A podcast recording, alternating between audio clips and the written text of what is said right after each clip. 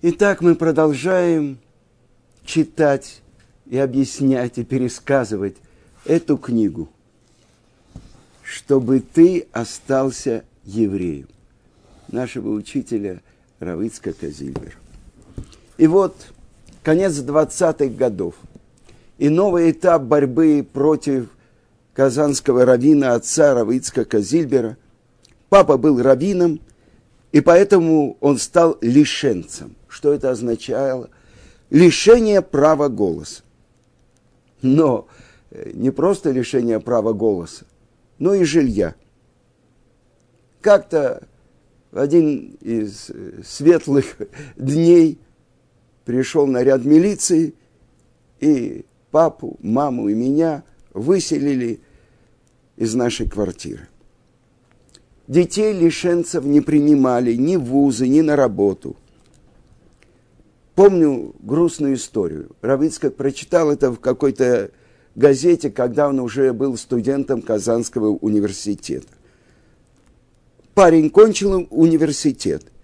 И тут выяснилось, что он из лишенцев. Его спросили, почему он не рассказал о своем социальном происхождении. И он объяснил, что хотел учиться. Это не оправдание, возразили ему отдали под суд и приговорили к заключению. Моего отца, как лишенца, заставили делать принудительные работы. Его отправляли далеко за город. Каждый день он проделывал пешком многочасовой путь туда и обратно. Работал отец в поле. Другой работы ему, бывшему раввину, не полагалось но по субботам отец оставался дома. Как ему не грозили, как на него не кричали, следовало ожидать серьезных неприятностей. Однако потом отца все-таки освободили от этих принудительных работ по состоянию здоровья. А со временем, благодаря хлопотам его сестры Леи, которая жила в Москве, нас освободили от этого э, статуса лишенцев. И поэтому мне удалось попасть в институт и окончить его. Я расскажу, когда мы снимали фильм по кни- этой книге, мы приехали в Казань и пришли в секретариат этого Казанского университета. И Равицкак был а, закончил университет с красным дипломом. То есть у него нету, не было четверок. И мы там оставили эту книгу, мы подарили им, нам разрешили снимать там. И в нашем фильме мы показываем перед университетом, там стояла скульптура молодого Ленина. Ведь он кончил тот самый Казанский университет.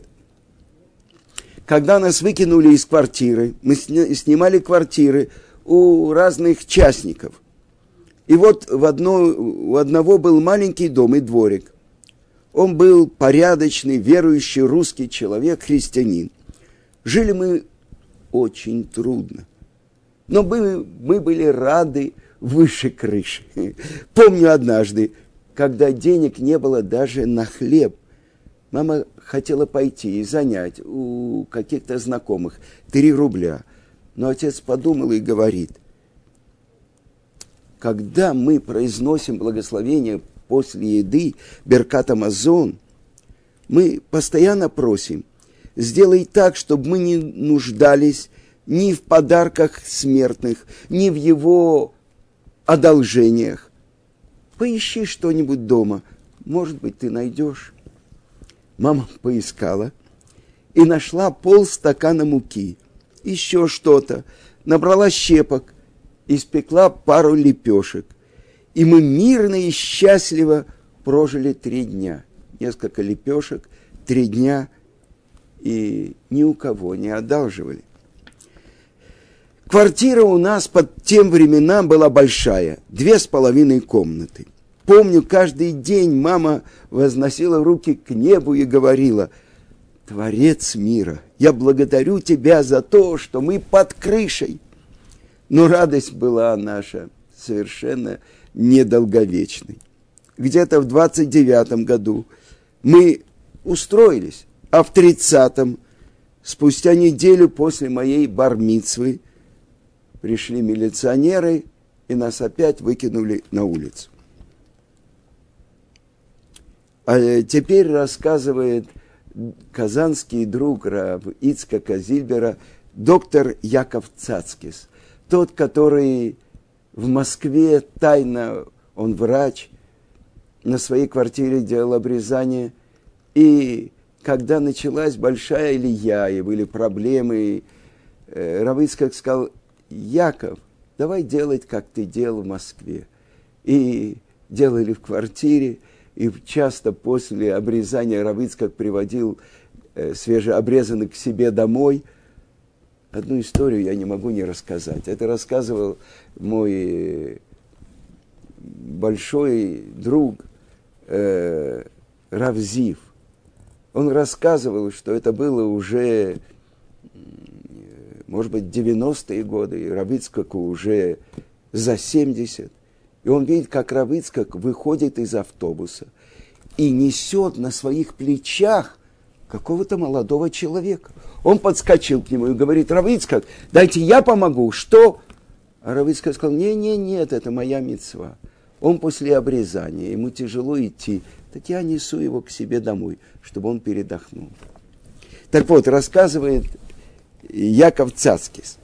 До 1936 года семья Равицкака была в статусе лишенцев.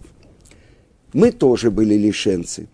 В 1936-м нашу семью тоже выселили из дома. А нашу квартиру, дом, торжественно национализировали. Тогда мы переехали и жили в маленьком украинском городке Межибожи. В свое время отец купил хороший дом, и теперь он приглянулся местному партийному начальнику. Отца посадили в тюрьму, а нас выбросили на улицу. Может быть, потому что Равицкак был лишенцем, 14 лет он пошел работать. А тогда была пятидневка – пять дней работали, на шестой отдыхали. Поэтому выходной иногда выпадал на пятницу, иногда на субботу или на воскресенье. Тогда даже отменили, это советская власть сделала, отменили название у дней недели, а были только номера, как у нас. Йом решен, Йом шини, первый, второй, шестой и, наконец-то, Шабес. Советы – пошли за евреями, только у них была неделя из пяти дней. Итак, пять дней работы, шестой выходной. Приходилось нелегко. Продолжает Равицкак и рассказывает, как он становится взрослым. Вы знаете, что такое бармитсва? Редко даже нерелигиозные евреи в современном Израиле – все-таки отмечают бармицву совершеннолетия еврейского подростка. Так называют мальчику, которому исполнилось 13 лет. Так называется его 13-й день рождения. Это день рождения для еврейского мальчика особенный праздник. С этого возраста исполнение заповедей для него становится обязанностью и он несет ответственность сам за себя. С этого момента он присоединяется к миньяну как взрослый. Но вы знаете, что такое миньян? Буквально это счет или число.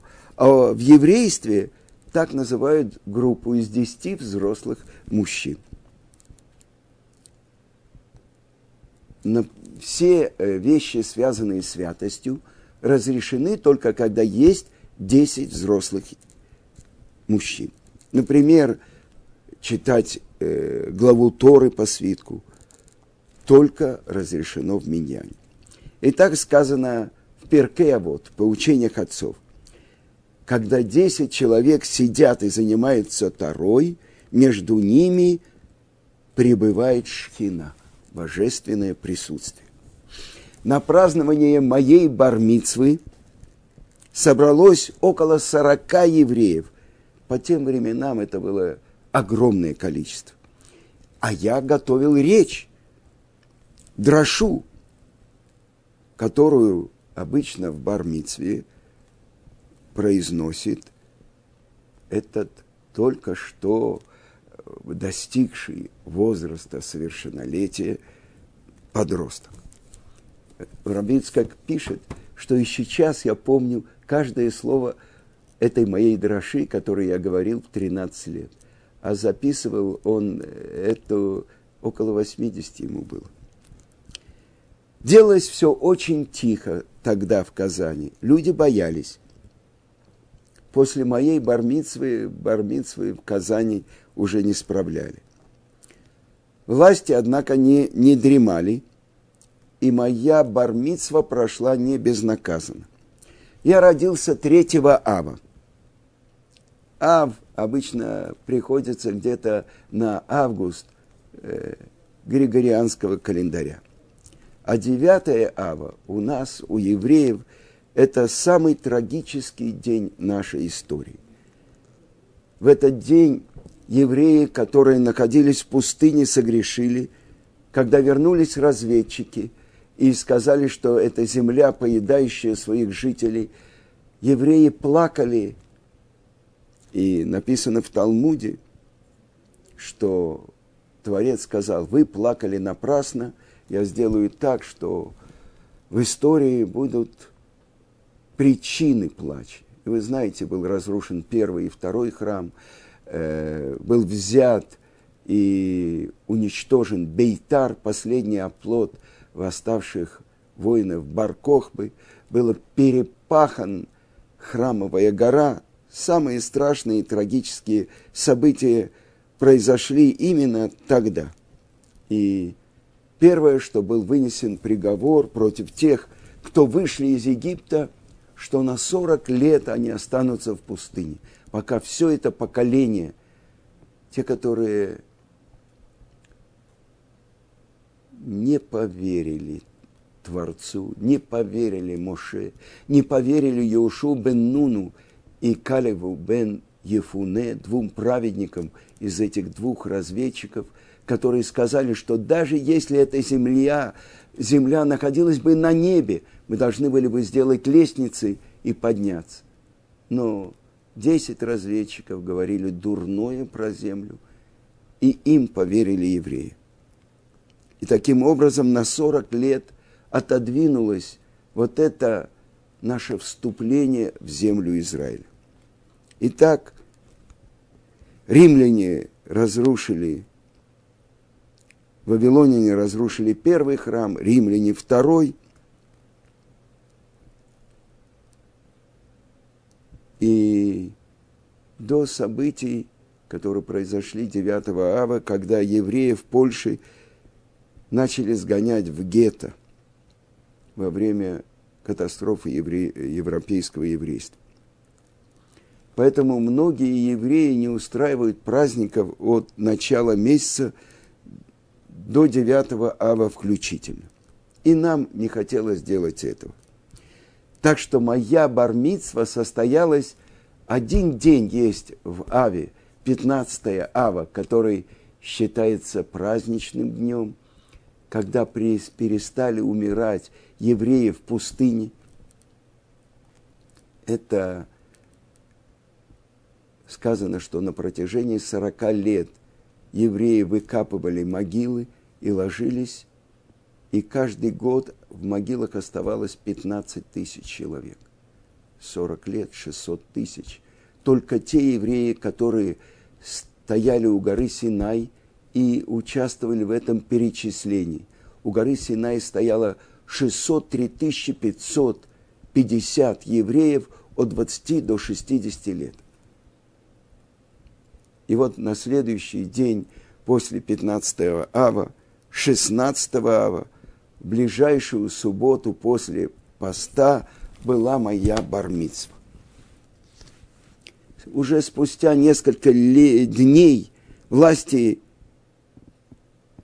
забрали дом у того, у кого мы снимали, то есть забрали излишки площади. А излишками оказалась как раз наша квартира. И вот мы опять на улице. Наступает осень, а Казань там достаточно суровая зима и осень дождливая. И вот мы опять на улице, без крова. Мама устроилась ночевать у какой-то русской вдовы. Меня взяли знакомые евреи. Отец тоже ночевал у каких-то знакомых. Я не всегда даже знал, где ночуют мама и папа. И весь наш домашний скарб, в том числе и редкие книги, и рукописи, остались во дворе, под открытым небом. Как их выкинули при выселении. А на улице идет дождь. У отца было очень много ценных книг и редчайших рукописей. И вот я попросил одну пожилую русскую женщину из соседнего дома. Разрешите у вас поставить книги на месяц, на два. И она согласилась. И вот прошли осенние праздники, Роша Шана, Йом-Кипур, Сукот. И, наконец-то, мы нашли квартиру. И я пошел к той женщине за книгами. «Ой, — говорит она, — извините, было холодно и я вашими книгами вытопила печь. Все наши книги сожгла.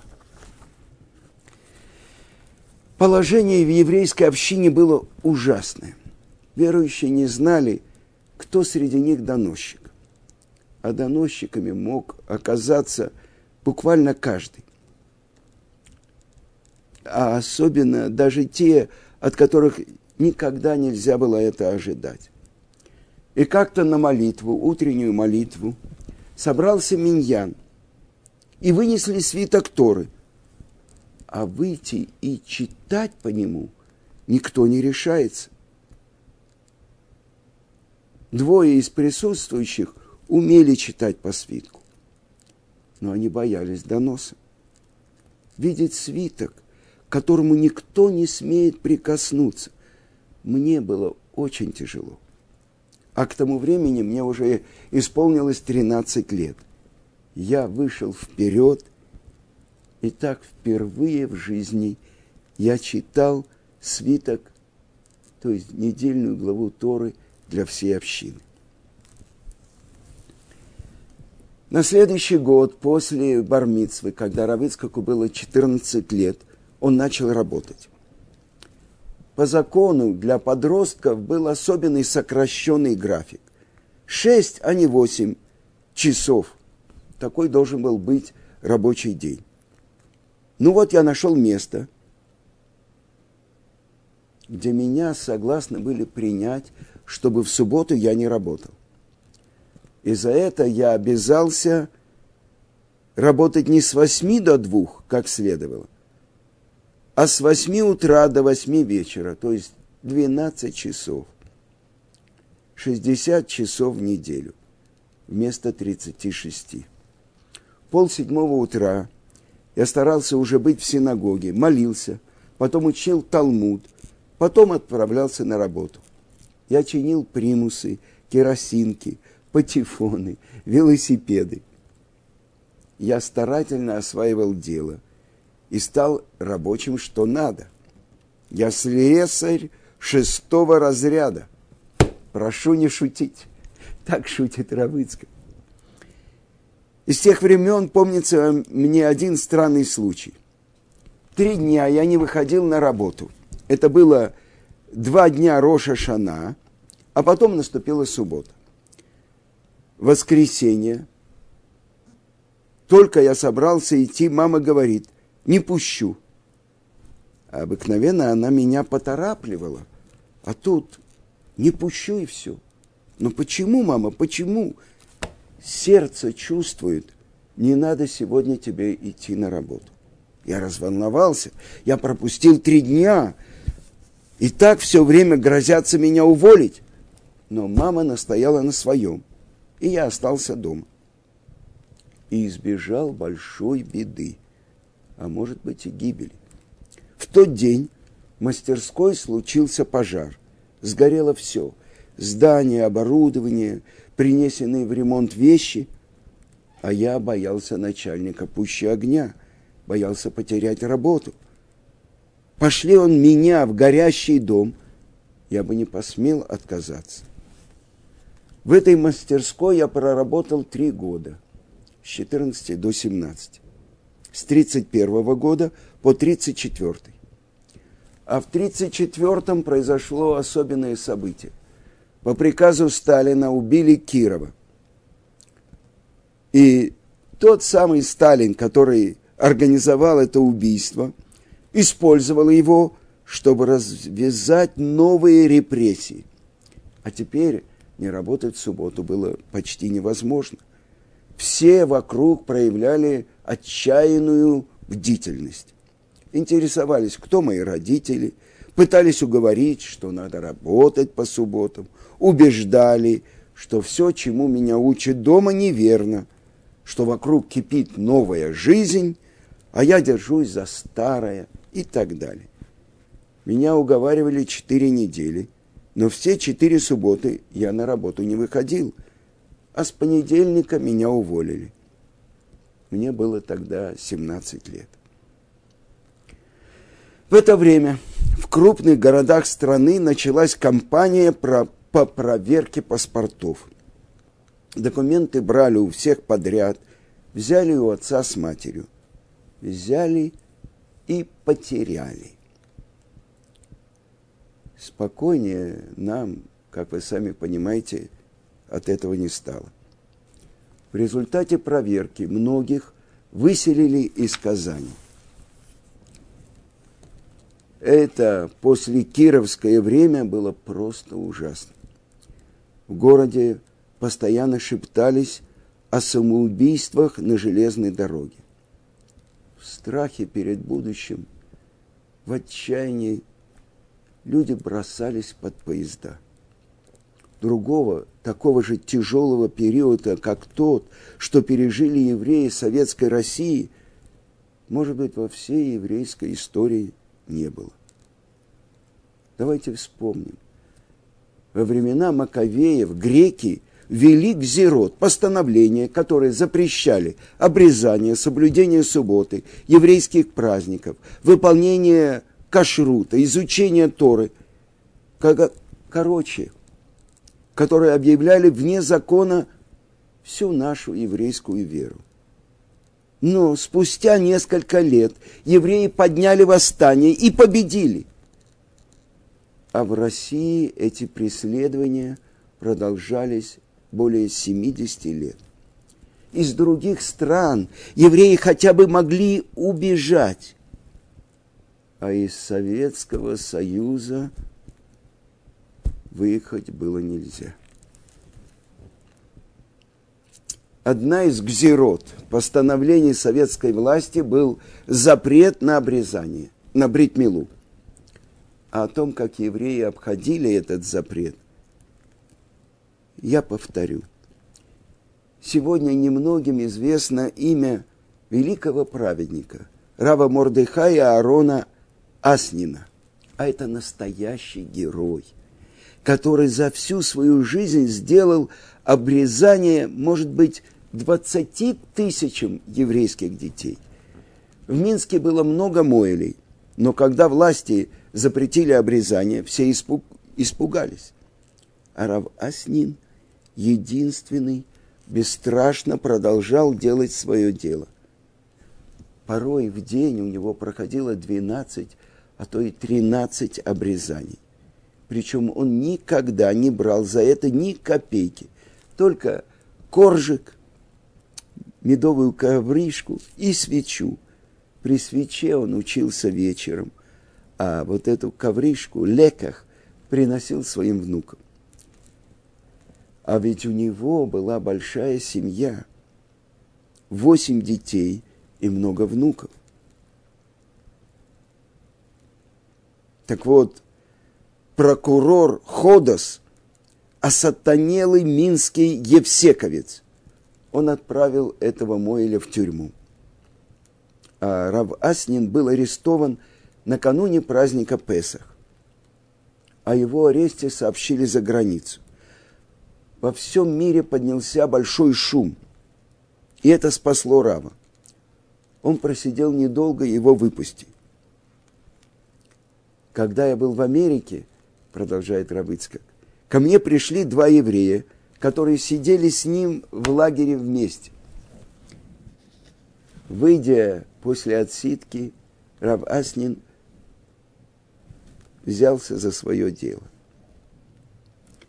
Зная по своему опыту, когда приходят спрашивать об обрезании, откладывать нельзя, чтобы не помешали власти, он сразу говорил, где ребенок, давайте его скорее сюда. Это был его привычный ответ.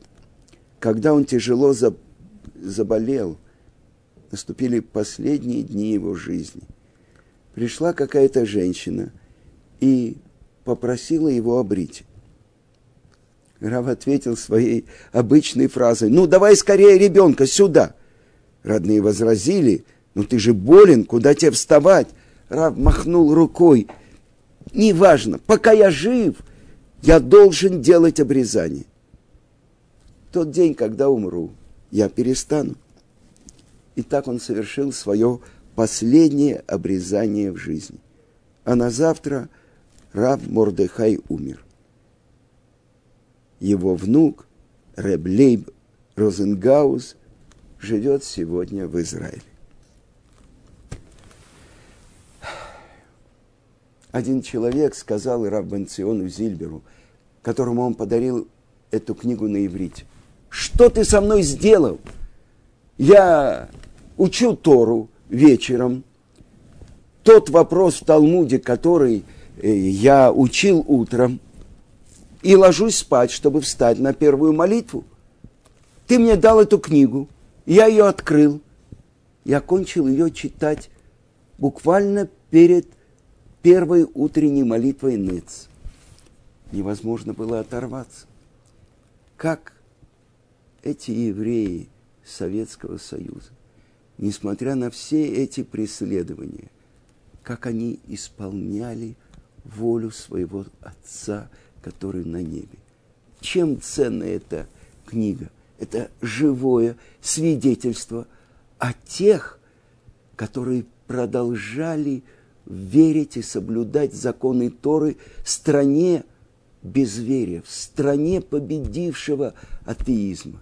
И благодаря этим людям мы, которые выросли в полном незнании, в плену у советского Амалека – Благодаря им мы открыли наши корни, мы открыли наше наследие, нашу Тору, чтобы память этих праведников была благословенна.